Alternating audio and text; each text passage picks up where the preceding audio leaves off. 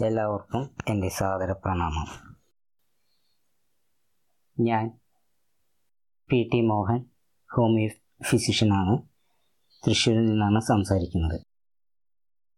ഇപ്പോൾ കുറച്ച് എപ്പിസോഡുകളായിട്ട് ഞാൻ ആത്മീയ വിഷയങ്ങളെ കുറിച്ചിട്ടാണ് സംസാരിച്ചു കൊണ്ടിരിക്കുന്നത് എല്ലാവർക്കും വളരെ അത്യാവശ്യമുള്ള ഒരു വിഷയം തന്നെയാണ് ആധ്യാത്മിക വിഷയം. അപ്പോൾ നമ്മൾ അതിലേക്ക് വളരെയധികം ശ്രദ്ധിക്കേണ്ട കാര്യങ്ങളുണ്ട്. നമ്മുടെ ശാരീരികവും മാനസികവും ആത്മീകമായുള്ള വളർച്ചയ്ക്ക് അല്ലെങ്കിൽ നമ്മുടെ ഭൗതികവും ആത്മീകവും മാനസികമായുള്ള വളർച്ചയ്ക്ക് നമുക്ക് സ്പിരിച്വൽ പാത്ത് വളരെയധികം പ്രയോജനം ചെയ്യുന്നതാണ്. എല്ലാവർക്കും എന്റെ ചാനലിലേക്ക് സഹർഷം സ്വാഗതം. ഇന്ന് പറയാൻ പോകുന്ന ഒരു വിഷയം ശിവനെ സംബന്ധിച്ചിട്ടുള്ളതാണ്. എന്താണ് ശിവൻ? ആരാണ് ശിവൻ? പലരും ധരിച്ചു വെച്ചിരിക്കുന്നത് ഹിന്ദുക്കളുടെ ഒരു ദേവതയായിട്ടാണ് അല്ലെങ്കിൽ ദൈവമായിട്ടാണ് പലരും കണ്ടു കണ്ട് മനസ്സിലാക്കി വെച്ചിരിക്കുന്നത്. വാസ്തവത്തിൽ ശിവൻ എന്താണ്? അല്ലെങ്കിൽ ആരാണ്? ശിവലിംഗം എന്താണ്? നമുക്ക് അതിനെക്കുറിച്ചിട്ട് ചെറിയ തോതിൽ ഒന്ന് സംസാരിക്കാം. കാരണം മറ്റു പലരും ഈ വിഷയത്തെ കുറിച്ചിട്ട് പല സ്ഥലങ്ങളിലും സംസാരിച്ച് വെച്ചിട്ടുള്ളത് കൊണ്ട് അത്ര വിശദീകരിച്ച് ഞാൻ പോകുന്നില്ല. എന്നാലും വളരെ ലളിതമായിട്ടുള്ള കാര്യത്തോടു കൂടിയിട്ട് ഞാൻ ഈ വിഷയം അവതരിപ്പിക്കാൻ ആഗ്രഹിക്കുന്നു. ശിവൻ എന്ന് വെച്ച് കഴിഞ്ഞെങ്കിൽ മഹേശ്വരൻ എന്ന് വെച്ച് കഴിഞ്ഞെങ്കിൽ നമ്മൾ വിചാരിക്കുന്ന നമ്മുടെ ചിന്തകൾക്ക് അപ്പുറമായിട്ടുള്ള ഒരു സംഗതിയാണ്. ആർഷഭാരതത്തിൻ ഭാരതത്തിന്റെ നമ്മുടെ സാംസ്കാരിക മണ്ഡലത്തിലെ വളരെ വേരൂന്നി പോയിട്ടുള്ള ഒരു ഘടകമാണ് ശിവൻ. ഋഷിവര്യന്മാരാൽ കണ്ടുപിടിക്കപ്പെട്ട അല്ലെങ്കിൽ സൃഷ്ടിക്കപ്പെട്ടിട്ടുള്ള ഒരു വിഷയമാണ് ശിവൻ ശിവലിംഗം ഒക്കെ. അപ്പോൾ ഈ ശിവൻ എന്ന അതിന്റെ അർത്ഥം മംഗളം എന്നാണ് അർത്ഥം. ശിവൻ എന്ന് വെച്ച് കഴിഞ്ഞിട്ടുണ്ടെങ്കിൽ മംഗളം എന്നാണ് അർത്ഥം. അപ്പോൾ മംഗളം എന്ന് വെച്ച് കഴിഞ്ഞിട്ടുണ്ടെങ്കിൽ നമുക്ക് എന്താണ് സംഭവിക്കുക? മംഗളം എന്ന് വെച്ച് കഴിഞ്ഞാൽ നമുക്ക് സന്തോഷം ആനന്ദം അതുപോലെ തന്നെ ശാന്തി സമാധാനം ഇതൊക്കെയാണ് മംഗളം സംഭവിച്ചു കഴിഞ്ഞാൽ നമുക്ക് ഉണ്ടാകാൻ അല്ലെങ്കിൽ നമുക്ക് അനുഭവപ്പെടുന്ന കാര്യങ്ങൾ അതാണ് ശിവൻ.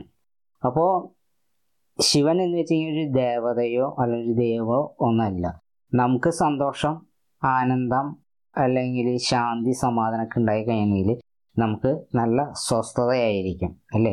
അത് തന്നെയാണ് പരമമായിട്ടുള്ള ഈശ്വരൻ അപ്പോൾ പരമേശ്വരൻ എന്ന് പറയുന്നത് അതുകൊണ്ട് തന്നെയാണ്. ബാക്കി ദേവതകൾക്കൊക്കെ ഇത്രയും ഫലം കാണാൻ സാധ്യതയില്ല. അപ്പോൾ അതുകൊണ്ടാണ് ശിവൻ എന്ന് പറയുന്ന നമ്മൾ നാമകരണം ചെയ്ത് വിളിക്കുന്നത്. ഈ ശിവൻ എന്ന് പറയുകയാണെങ്കിൽ നമ്മൾ കാണുന്ന പോലെ പ്രകൃതിയുടെ ഒരു കാര്യമാണ്. അദ്ദേഹത്തിന്റെ തലയിൽ ജട പാമ്പ് ചന്ദ്രക്കല നദി ഒഴുകി വരിക ഗംഗ ഒഴുകി വരിക അങ്ങനെ ഒരുപാട് കാര്യങ്ങളൊക്കെ അതിലുണ്ട്. അപ്പോൾ ഈ ശിവനിൽ എന്താണ്? പ്രകൃതി ലയിച്ചിരിക്കുകയാണ്. പ്രപഞ്ചം തന്നെയാണ് ശിവം. അതായത് ചൈതന്യമാണ് ശിവം. അതായത് ഊർജമാണ് ശിവം. നമ്മൾ വിചാരിക്കുന്ന പോലെ ശിവം എന്നുള്ള അതിൽ ആ വള്ളി ഒന്ന് നഷ്ടപ്പെട്ട് കഴിഞ്ഞാൽ ശവമായി. ശവത്തിന് ചൈതന്യമില്ല. അപ്പോൾ നാം മനസ്സിലാക്കേണ്ടത് ശിവനിൽ ശിവം എന്ന് വെച്ച് കഴിഞ്ഞാൽ മംഗളം ആനന്ദം ജീവനുള്ളത് പരമാനന്ദം എന്നീ കാര്യങ്ങളൊക്കെ നമുക്കതിൽ ഘടകങ്ങൾ ലയിപ്പിച്ച് കിടക്കുന്നതാണ്. നമ്മൾ അങ്ങേ ലോകത്തുള്ളൊരു ഈശ്വരനോ അല്ലെങ്കിൽ അങ്ങേ ലോകത്ത് നമ്മൾ ഭരിക്കുന്ന അല്ലെങ്കിൽ നമുക്ക് സുഖം അല്ലെങ്കിൽ വാണരുള്ളുന്ന ഒരു ഈശ്വരനോ ദേവതയോ അല്ല എന്ന് നമ്മൾ ഏറ്റവും മുമ്പ് മനസ്സിലാക്കിയിരിക്കണം. അതാണ് ശിവൻ എന്നുള്ളത്. ഈ ശിവലിംഗം എന്ന് വെച്ച് കഴിഞ്ഞാൽ ഒരു അടയാളം മാത്രമാണ് എന്നാണ് അർത്ഥം. അടയാളം ചിഹ്നം സൂചകം എന്നാണ് അർത്ഥം. അതായത് നമ്മുടെ പ്രായോഗിക തലത്തിൽ കാണുന്ന അല്ലെങ്കിൽ നമ്മുടെ ഭാഷാപരമായിട്ടുള്ള ഇതിൽ കാണുന്ന ഒരു അർത്ഥമല്ല. അതായത് ഒരു പുരുഷ അവയ ജന ജനനേന്ദ്രിയമല്ല ഈ ശിവലിംഗം എന്ന് പറയുന്നത്. ശിവലിംഗം എന്ന് പറയുന്നത് സന്തോഷത്തിന്റെ ആനന്ദത്തിന്റെ മംഗളത്തിന്റെ ഒരു അടയാളം അല്ലെങ്കിൽ സൂചന സൂചക സൂചന ഇതൊക്കെയാണ് അതിൽ അർത്ഥമാക്കാനുള്ളത്. പലരും ഇന്ന് അതിനെ വ്യാഖ്യാനിച്ച് ദുർവ്യാഖ്യാനിച്ചു കൊണ്ടിരിക്കുകയാണ് ശിവലിംഗം എന്ന് വെച്ച് കഴിഞ്ഞാൽ ഏതോ ഒരു മഹാദേവന്റെ അല്ലെങ്കിൽ ഒരു ഈശ്വരന്റെ ലിംഗത്തെയാണ് പൂജിക്കുന്നതെന്ന്. അല്ല ഒരിക്കലുമല്ല. അത് ശിവലിംഗം പ്രകാശമാണ്. അത് വേറൊരു തരത്തിൽ പറയുകയാണെങ്കിൽ നമുക്ക് മനസ്സിലാക്കാനുള്ളത് നമ്മുടെ ദീപം. തിരിച്ചു വെച്ച് കട്ട് ചെയ്ത് കഴിഞ്ഞാൽ അതിന്റെ തിരുനാളം കട്ട് ചെയ്ത് കഴിഞ്ഞിട്ടുണ്ടെങ്കിൽ അത് എന്തായിരിക്കും? ഇങ്ങനെയുള്ളൊരു ആകൃതിയായിരിക്കും കിട്ടുക. കാരണം വെച്ച് കഴിഞ്ഞാൽ തിരുനാളത്തിന്റെ ആ കൂർത്ത ഭാഗം നമ്മൾ കട്ട് ചെയ്ത് കഴിഞ്ഞിട്ടുണ്ടെങ്കിൽ എന്തായിരിക്കും? നമുക്കത് അവിടെ ഫ്ലാറ്റ് ആയിട്ട് കിട്ടിയിരിക്കും. അപ്പോൾ അതിന്റെ മോൾ ഭാഗം ഇങ്ങനെ ഓവൽ ഷേപ്പിലാണ് സെമി ഇതിലായിട്ട് വരിക. അപ്പോൾ ആ ഒരു പ്രകാശത്തിന്റെ ഒരു റെപ്രസെൻ റെപ്രസെന്റേഷനും കൂടി ഈ ശിവരംഗത്തിനുണ്ട് അപ്പോൾ ഇങ്ങനെ ഒത്തിരി കാര്യങ്ങൾ ഈ ശിവലിംഗത്തിൽ നമുക്ക് മനസ്സിലാക്കാനുണ്ട്. വെറുതെ പലരും തെറ്റിദ്ധരിച്ചിരിക്കുന്നത് പോലെ ശിവലിംഗം ഒരു പുരുഷ ജനനേന്ദ്രിയ ജനനേന്ദ്രിയ അവയവമല്ല എന്ന് നമ്മളെല്ലാവരും മനസ്സിലാക്കേണ്ടത് വളരെ അത്യാവശ്യമാണ്. അതുപോലെ തന്നെ യോനി എന്ന് പറയുകയാണെങ്കിൽ പ്രാണൻ എന്നാണ് അർത്ഥം. അപ്പോൾ അവിടെ സ്ത്രീ അവയവത്തിന് അല്ല അവിടെ പ്രാധാന്യം കൊടുക്കുന്നത്. പ്രാണൻ ആണ് അവിടെ പ്രാധാന്യം കൊടുക്കുന്നത്. ശിവലിംഗം എന്ന് വെച്ചിട്ടുണ്ടെങ്കിൽ മൂലാധാരം തൊട്ട് നമ്മൾ ഷഡാധാരങ്ങളെ കുറിച്ചിട്ട് നമുക്കറിയാം എന്ന് വിശ്വസിക്കും. പലർക്കും അറിയാം. ഇല്ലേ? ഷഡാധാരങ്ങളെ കേട്ടിട്ടുണ്ടല്ലോ. മൂലാധാരം സ്വാധിഷ്ഠാനം മണിപൂരകം അനാഹതം സ്വാധിഷ് വിശുദ്ധി ആജ്ഞ. പിന്നെ മുകളിൽ വരുന്നത് സഹസ്രാധാരം. അപ്പോൾ അങ്ങനെ ഏഴ് ചക്രങ്ങളുണ്ട്. അതിൽ മെയിനായിട്ട് നമ്മൾ ആറ് ആധാരങ്ങളാണ് നമുക്ക് അറിയുക ഷഡ് ആധാരങ്ങൾ പടി കടന്ന് ശിവനെ തൊഴുന്നത് പോകുന്നതാണ് മരണം എന്ന് പറയുന്നത് അപ്പം നമ്മുടെ ഈ ആറ് ചക്രങ്ങളെയും ഭേദിച്ചു കൊണ്ടാണ് ശിവനെ തൊഴുക എന്ന് വെച്ചിട്ടുണ്ടെങ്കിൽ സഹസ്രാധാരത്തിലേക്ക് എത്തിക്കഴിഞ്ഞാൽ കുണ്ടലിനി അങ്ങനെയാണ് നമ്മൾ ഉണർന്നിട്ട് നമ്മൾ ജീവിതത്തിൽ നിന്ന് നമ്മൾ മരണത്തിലേക്ക് പോകുന്നത്. അതേപോലെ തന്നെ അതാണ് ശരിക്കും പറയുമ്പോൾ കുണ്ടലിനി എന്ന് പറയുന്നില്ല അവിടെ ശക്തി എന്നാണ് പറയുന്നത്. അപ്പോൾ ചൈതന്യത്തിന് ഒരു ശക്തിയുണ്ട്. ചൈതന്യവും ശക്തിയും കൂടി ചേരുമ്പോഴാണ് ശിവശക്തിയായിട്ട് തീരുന്നത്. അത് നമുക്ക് എളുപ്പം മനസ്സിലാക്കാനായിട്ട് പറയുന്ന ചില കാര്യങ്ങളാണ് മഹർഷിമാർ അങ്ങനെ ഓരോ വ്യാഖ്യാനത്തിൽ കൊടുക്കുന്നത്. പാമ്പ് പോലെ മൂന്നര ചുറ്റിൽ കിടക്കുന്നു. അതായത് നമ്മുടെ മൂലാധാരത്തിൽ അതായത് നട്ടലിന്റെ ഭാഗത്ത് നട്ടലിന്റെ ഏറ്റവും അടിയിൽ ജനനത്തിന്റെയും മലദ്വാരത്തിന്റെയും അടിയിലായിട്ട് കിടക്കുന്ന ഭാഗമാണ് മൂലാധാരം. അവിടെ മൂന്നര ചുറ്റിൽ കിടക്കുന്ന ഒരു ശക്തിവിശേഷമാണ് ഈ പറയുന്ന കുണ്ടലിനി എന്ന് പറയുന്ന ശക്തിവിശേഷം. അപ്പോൾ ഈ കുണ്ടലിനി ശക്തി ഉണർന്നു കഴിഞ്ഞിട്ടുണ്ടെങ്കിൽ ഉണർത്താനായിട്ട് അതിന് പല വിദ്യകളുണ്ട്. ആ മഹർഷിമാർ നമുക്ക് പറഞ്ഞു തന്നിട്ടുള്ള പല വിദ്യകളുണ്ട്. അപ്പോൾ ആ വിദ്യ ഉപയോഗിച്ചുകൊണ്ടാണ് നമ്മൾ ഈ ശക്തിയെ നമ്മൾ സഹസ്രാധാരത്തിലേക്ക് നമ്മൾ എത്തിക്കുന്നത്. അപ്പോൾ നമ്മൾ മനസ്സിലാക്കേണ്ട ഒരു കാര്യം ശിവശക്തി എന്ന് പറയുമ്പോൾ ഈ കുണ്ടലിനിയെ അങ്ങോട്ട് ഉയർത്തുകയാണ്. അപ്പോൾ ഈ പാമ്പിന്റെ രൂപം കൊടുത്തിരിക്കുന്നത് ഈ ശക്തി എന്ന് പറയുന്നത് തരംഗ രൂപത്തിലാണ് പോകുന്നത്. പാമ്പ് അഴയുന്നത് പലരും കണ്ടിരിക്കും. എന്താണ്? വേവ്. അതായത് തരംഗ രൂപത്തിലാണ് പാമ്പുകൾ ഇഴഞ്ഞു പോകുന്നത്. അപ്പോൾ അതിന്റെ റെപ്രസെന്റേഷൻ ആയിട്ടാണ് ഇവിടെ ഈ ശക്തിയെ കുണ്ടലിനി ശക്തിയെ ഇവിടെ മഹർഷിമാരെ ചിത്രീകരിച്ചിരിക്കുന്നത്. അത് പണ്ടത്തെ ജനങ്ങളോട് തരംഗം വേവ് എന്നൊക്കെ പറഞ്ഞാൽ പെട്ടെന്ന് ആൾക്കാർക്ക് മനസ്സിലായില്ല? അപ്പോൾ അതുകൊണ്ട് അവർ അതിനെ ആ ശക്തി വിശേഷത്തിനെ പാമ്പിന്റെ രൂപത്തിൽ സങ്കല്പിച്ചു എന്ന് മാത്രമുള്ളൂ എല്ലാം സാങ്കല്പികമാണ് അതിന്റെ അർത്ഥതലങ്ങൾ പിന്നീട് നമ്മൾ ചിന്തിച്ചു വരുമ്പോൾ ഒരുപാട് ഒരുപാട് നമ്മൾ മനസ്സിലാക്കാനും അതുപോലെ നമ്മൾ ധരിച്ചു വെച്ചിരിക്കുന്ന കാര്യങ്ങൾ തെറ്റാണെന്നുള്ളത് മനസ്സിലാക്കാനായിട്ട് നമുക്ക് കഴിയും. പലരും ഇന്ന് മൂന്നാം കണ്ണ് തുറക്ക് തുറക്കാനും അതുപോലെ തന്നെ നമുക്ക് ശക്തിവിശേഷം തരാമെന്ന് പറഞ്ഞിട്ട് പലരും പല ക്ലാസ്സുകളും തുടങ്ങിയിട്ടുണ്ട്. ആ ക്ലാസ്സിൽ ഒരു പ്രത്യേകത വെച്ച് തേടൈ തുറക്കാം അല്ലെങ്കിൽ കുണ്ടലിനി ശക്തി അവസാനത്തെ പേജാണ് തരുന്നത് എന്നൊക്കെ പറഞ്ഞിട്ട് വളരെ മികച്ച പ്രകടനങ്ങളൊക്കെ കാഴ്ചവെക്കുന്നുണ്ട് അവസാന ക്ലാസ്സിന്റെ അവസാനത്തിൽ കയ്യിൽ ഒരു കുപ്പി വെള്ളമോ അല്ലെങ്കിൽ ഒരു കുപ്പി നാളികേരമോ വെച്ചിട്ട് ഇങ്ങനെ വെച്ചിട്ട് അത് നോക്കിക്കൊണ്ട് വീഴ്ത്തും എന്നാണ് പറയുന്നത്. അപ്പോഴേക്കും ഒരു ദീക്ഷ കിട്ടുമ്പോഴേക്കും എന്ത് സംഭവിക്കും? ഇതൊക്കെ നമുക്ക് ശക്തി കിട്ടുമെന്ന് പറയുന്നത് മൂഢത്തരമാണ്. പിന്നെ ഇത് കിട്ടിയിട്ടുള്ളവർക്ക് പിന്നെയും അവർക്ക് അവരുടെ കർമ്മങ്ങളെ എരിച്ചു കളയാൻ വേണ്ടിയിട്ട് അവർ ക്രിസ്റ്റൽ ഹീലിംഗ് ചെയ്യുന്നുണ്ട്. ഇതൊക്കെ വെറും എന്താണ്?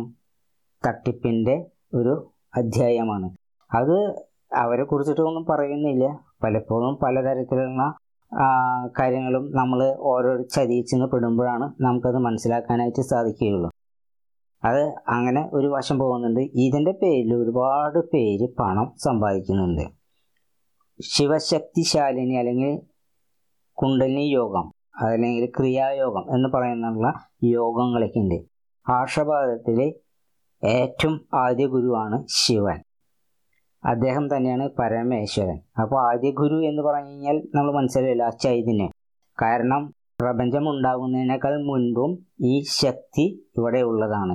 ഈ മംഗളം അല്ലെങ്കിൽ ഈ ചൈതന്യം ഈ പ്രപഞ്ചത്തിൽ തന്നെ നിറഞ്ഞു നിൽക്കുന്നതാണ്. അപ്പോൾ അതിനാണ് ഋഷീശ്വരന്മാർ നമുക്ക് പകർന്ന് തന്നിട്ടുള്ളത്. അപ്പോൾ പരമഗുരു ആദ്യ ഗുരു ആരാണ്?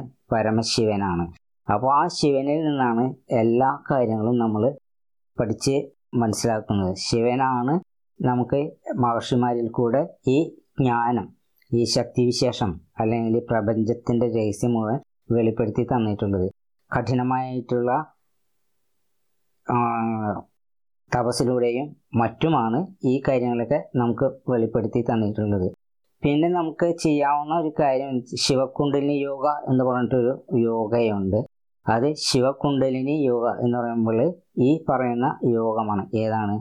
ശിവനും ശക്തിയും കൂടി യോജിപ്പിച്ച് കഴിഞ്ഞിട്ടുണ്ടെങ്കിൽ നമുക്ക് കിട്ടുന്ന ഒരു അനുഭൂതിയുണ്ട്. നമുക്ക് പലപ്പോഴും പല അനുഭൂതി ഉണ്ടായിരിക്കും ഇല്ലേ? ആ ഹൃദയത്തിൽ ഒരു സന്തോഷം വരുമ്പോൾ നമുക്കൊരു ആനന്ദമുണ്ടാവും. അപ്പോൾ ആ ആനന്ദമൊന്നും നമുക്ക് പറഞ്ഞറിയിക്കാനായിട്ട് കഴിയുകയില്ല. അപ്പോൾ അതുപോലെ തന്നെ ഈ ശക്തിവിശേഷം അതായത് ശിവനും കുണ്ടലിനിയുമായിട്ട് കൂടിച്ചേരുമ്പോൾ നമുക്ക് ഒരു പ്രത്യേക അനുഭൂതി ആനന്ദം നമുക്ക് ലഭിക്കുന്നതാണ്. അങ്ങനെ ഒരു ക്രിയ നമുക്കിവിടെ പരമ്പരയിൽ നിന്നും ലഭിക്കുന്നുണ്ട്. അതിന്റെ ക്ലാസ്സുകളൊക്കെ ഞാൻ ആരംഭിക്കാൻ നോക്കുന്നുണ്ട്. ഓഫ്ലൈനായിട്ടും ഓൺലൈനായിട്ടും ചെയ്യാൻ നോക്കുന്നുണ്ട്.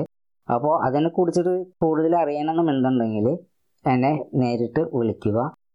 അപ്പോൾ ഞാൻ അവർക്ക് വേണ്ടതായിട്ടുള്ള നിർദ്ദേശങ്ങൾ നൽകുന്നതാണ്. ഉടനെ ഉണ്ടായിരിക്കില്ല. എന്തായാലും ഒരു മാസത്തിന് ശേഷമാണ് ഇത്തരം ക്ലാസ്സുകൾ ആരംഭിക്കുന്നത്. അതുപോലെ തന്നെ അറിയാവുന്ന കുറച്ച് യോഗാസനങ്ങളും സൂര്യ നമസ്കാരവും ഞാൻ സൗജന്യമായിട്ട് തന്നെ പഠിപ്പിക്കാൻ ഉദ്ദേശിക്കുന്നുണ്ട്. അത് ഇവിടെ തൃശ്ശൂർ ചെറൂർ എന്നാണ് എന്റെ സ്ഥലത്തിന്റെ പേര്. അതിന്റെ സമീപവാസികൾക്കാണ് അതിന്റെ ഏറ്റവും കൂടുതൽ പ്രയോജനം ഉണ്ടാവുക. അത് പുറത്ത് പോയിട്ടൊന്നും ഞാൻ ക്ലാസ്സുകൾ എടുക്കാറില്ല. അപ്പോൾ യോഗാസന ക്ലാസ്സുകളൊക്കെ ഇവിടെ നേരിട്ട് വരുന്നവർക്ക് മാത്രമാണ് കൊടുക്കാൻ സാധിക്കുള്ളൂ യൂട്യൂബിൽ അനേകം കാര്യങ്ങളുണ്ട്. ഈ യോഗാസനങ്ങൾ എന്ന് പറയുമ്പോൾ ഒത്തിരി യോഗാസനങ്ങളുണ്ട്. ഒരുപാട് ഒരുപാട് യോഗാസനങ്ങളുണ്ട്. നമ്മുടെ ആവശ്യത്തിന് വേണ്ടതായിട്ടുള്ള മിതമായിട്ടുള്ള ചില പ്രാണായാമങ്ങൾ അതുപോലെ തന്നെ ചില യോഗാസനങ്ങൾ. വളരെ കുറച്ച് പത്തോ പന്ത്രണ്ടോ പതിനഞ്ച് യോഗാസനങ്ങൾ അരമണിക്കൂർ ചെയ്യാവുന്ന യോഗാസനങ്ങൾ മാത്രം മതിയാവും. നമ്മൾ ഒരുപാടെണ്ണം പത്ത് നൂറ് ഇരുന്നൂറ് മുന്നൂറ് ഒന്നും പഠിച്ചിട്ടൊരു കാര്യമില്ല അതൊന്നും ചെയ്ത് നമ്മൾ അങ്ങനെ ചെയ്യേണ്ട കാര്യമില്ല. യോഗാസനങ്ങൾ എന്ന് വെച്ചിട്ടുണ്ടെങ്കിൽ നമുക്ക് ഇരിക്കാൻ വേണ്ടതായിട്ടുള്ള ഏതെങ്കിലും സുഖമായിട്ടുള്ള നമുക്കൊരു മെഡിറ്റേഷനോ അല്ലെങ്കിൽ മന്ത്രജപത്തിനോ എന്തെങ്കിലും ഒരു ആവശ്യത്തിന് വേണ്ടിയിട്ട് നമുക്ക് ഇരിക്കുവാൻ വേണ്ടിയിട്ട് സ്വസ്ഥമായിട്ട് ഒരു മണിക്കൂറോ രണ്ട് മണിക്കൂറോ മൂന്ന് മണിക്കൂറോ ഒക്കെ ഇരിക്കാൻ വേണ്ടിയിട്ടുള്ള ഒരു സ്ഥിതിയാണ് ഒരു ഇരിപ്പിന്റെ ഒരു സ്ഥിതി വിശേഷമാണ് യോഗാസനങ്ങളുള്ളത്. അത് വജ്രാസനം പത്മാസനം പല ആസനങ്ങളുണ്ട്. അതാണ് നമ്മൾ കൂടുതൽ പരിശീലിക്കേണ്ടതും പരിശീലിപ്പിക്കുന്നതും. അപ്പോൾ അത്തരം കാര്യങ്ങൾക്ക് നിങ്ങളുടെ മനസ്സിൽ ഇതൊക്കെ ഉണ്ടെങ്കിൽ ധാരണയുണ്ടാകുന്നത് വളരെ നല്ലതാണ്. എല്ലാ യോഗാസനവും വലിച്ച് വാരി ചെയ്യേണ്ട കാര്യമില്ല. ഒരുപാട് പ്രാണായാമങ്ങളുണ്ട്. അപ്പോൾ ഈ പ്രാണായാമങ്ങളെ കൂടാതെ കണ്ട് യോഗയോ അല്ലെങ്കിൽ ധ്യാനമോ പഠിക്കാൻ നമുക്ക് സാധിക്കില്ല.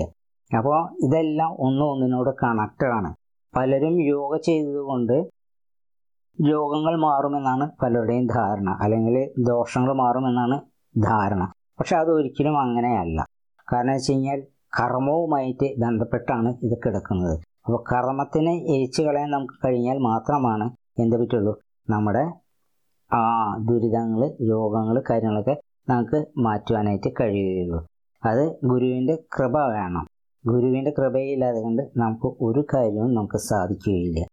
ഇതുവരെ എന്റെ ഈ പ്രഭാഷണം കേട്ടിരുന്ന എല്ലാവർക്കും എന്റെ വിനീത കൂപ്പുകൈ നമസ്കാരം. നന്ദി.